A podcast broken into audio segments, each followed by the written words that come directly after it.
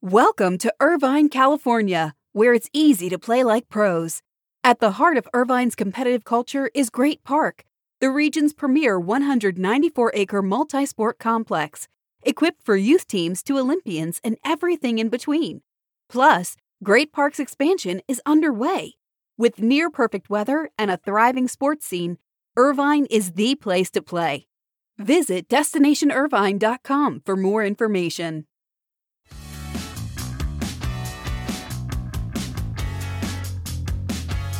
Just saying, this will be an April Fool's Day free zone. Nothing like that here on the Buzzcast. We noted yesterday the U.S. men's national soccer team qualified for the World Cup. Well, today they will learn their matchup. The World Cup draw will be Friday at noon in Qatar. Television coverage in the U.S. will be on Fox Sports 1 and Telemundo starting at 11:30 a.m. Eastern Time. And this is your morning Buzzcast for Friday, April 1st. I'm Abe Madkour. We made it to Friday. Okay, I missed a couple of things this week week on the Buzzcast. First, a very close listener noted that yesterday I failed to mention the Las Vegas Aces when I was talking about the competitive Las Vegas sports team market, and that was my bad. So I apologize for that oversight. And the Aces certainly are another key franchise in that market. I also missed the story that Barcelona broke the attendance record for a women's soccer match on Wednesday as more than 90,000 fans watched FC Barcelona's women's team beat Real Madrid at Camp Nou and reached the Champions League semifinals. What a great number. More than 90,000 fans. Well done. So let's move on to some big news this weekend. Of course, the women's Final Four starts tonight in Minneapolis. NCAA President Mark Emmert is happy with how the NCAA has elevated the women's event, but said there is still a lot of work to do and that there's only been early discussions about distributing tournament revenue to women's programs. Emmert said they are focusing on first negotiating a new television contract for the women's tournament and then potentially having a similar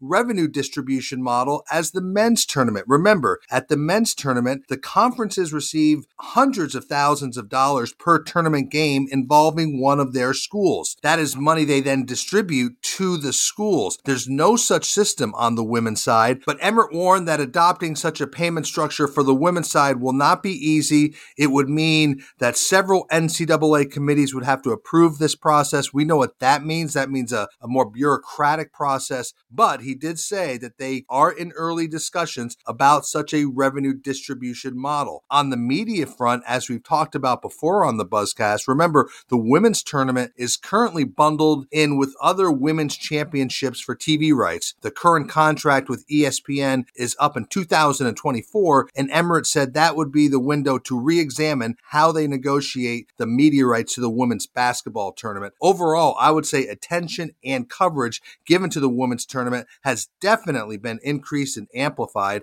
I've noticed it across many media outlets, uh, especially at ESPN and ESPN.com. ESPN, of course, has both semifinals tonight on Friday. Great matchups. You have Louisville, South Carolina at 7, UConn, Stanford at 9.30. What a Final Four on the women's side. Men's Final Four begins Saturday on TBS. You know the matchups, Villanova, Kansas, Duke, North Carolina. I was reading my local Charlotte Observer this morning on Friday. And the Duke UNC matchup is, of course, the only story on page one. And there are three full pages of coverage in the newspaper's first six pages devoted to the matchup. One full page story, I think it was on page five, had the headline How Stressful the Duke UNC Game Could Be on Your Health. So you see the areas of coverage around the Duke UNC game. That is just a taste of how big this game is in North Carolina. Speaking of the men's side, the Buzzcast producer, Reggie Walker, has Villanova winning it all. So he's still in it.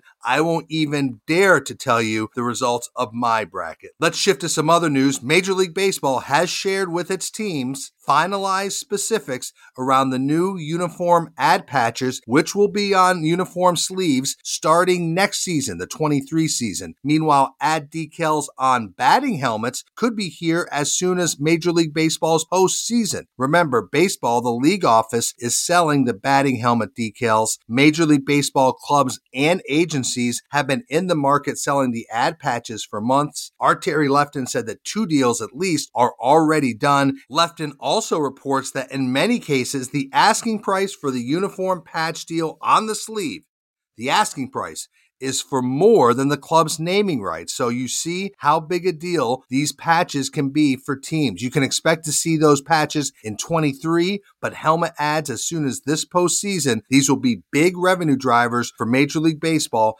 and its teams. More challenging news for the Washington Commanders as the Washington Post reports that the congressional committee that has been investigating the NFL's handling of the sexual harassment cases in the Commanders' workplace and work environment is now looking into allegations of financial improprieties under Dan Snyder's ownership at the Commanders. Now, details are very, very scarce, and only the highest levels of the congressional committee are aware of any financial investigations and it's said to be a very sensitive matter right now, but certainly more challenging news for the Commanders. This comes amid some major turnover at the Commanders. Zahir Benjamin is leaving the team 11 months after he became the team's first vice president of business analytics and intelligence. He came from Real Madrid. He also was at the Phoenix Suns and Chelsea before going to the Commanders. His departure comes as the team is reorganizing its analytics department, according to sources. Meanwhile, separately, four vice presidents have left the commanders in recent weeks. You had Christian Matthews leave. He was vice president of strategy and sponsorships.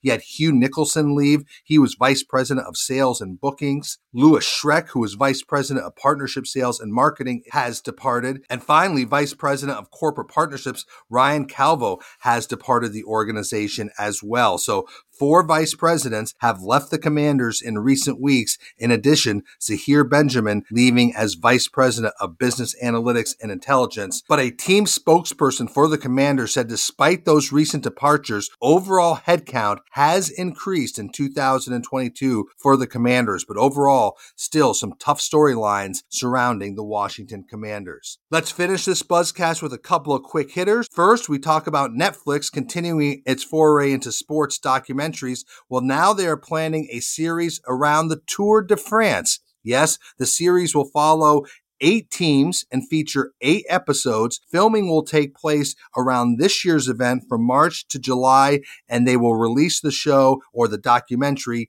next year, early in 23 on Netflix a eight part documentary on the Tour de France. And finally, we said what a big sports weekend it is, and it includes WrestleMania 38 that will be held over two nights at AT&T Stadium in Dallas. WrestleMania was last at AT&T Stadium in 2016 when they set a WWE attendance record of more than 100,000 at WrestleMania. That's a record that still stands. WWE President Nick Khan said the decision to have WrestleMania over two nights was because they sense an appetite for more action and that ticket sales were very strong and that two nights made sense.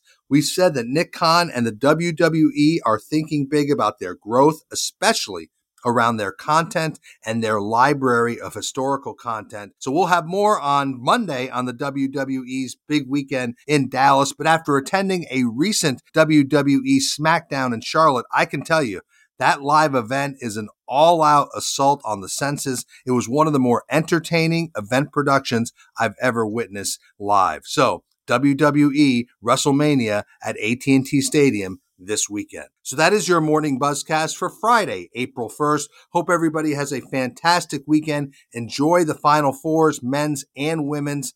I'm Abe Madkour. Stay healthy, be good to each other. I'll speak to you on Monday.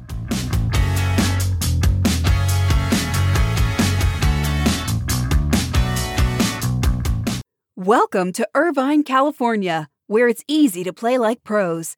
At the heart of Irvine's competitive culture is Great Park, the region's premier 194 acre multi sport complex, equipped for youth teams to Olympians and everything in between. Plus, Great Park's expansion is underway. With near perfect weather and a thriving sports scene, Irvine is the place to play. Visit destinationirvine.com for more information.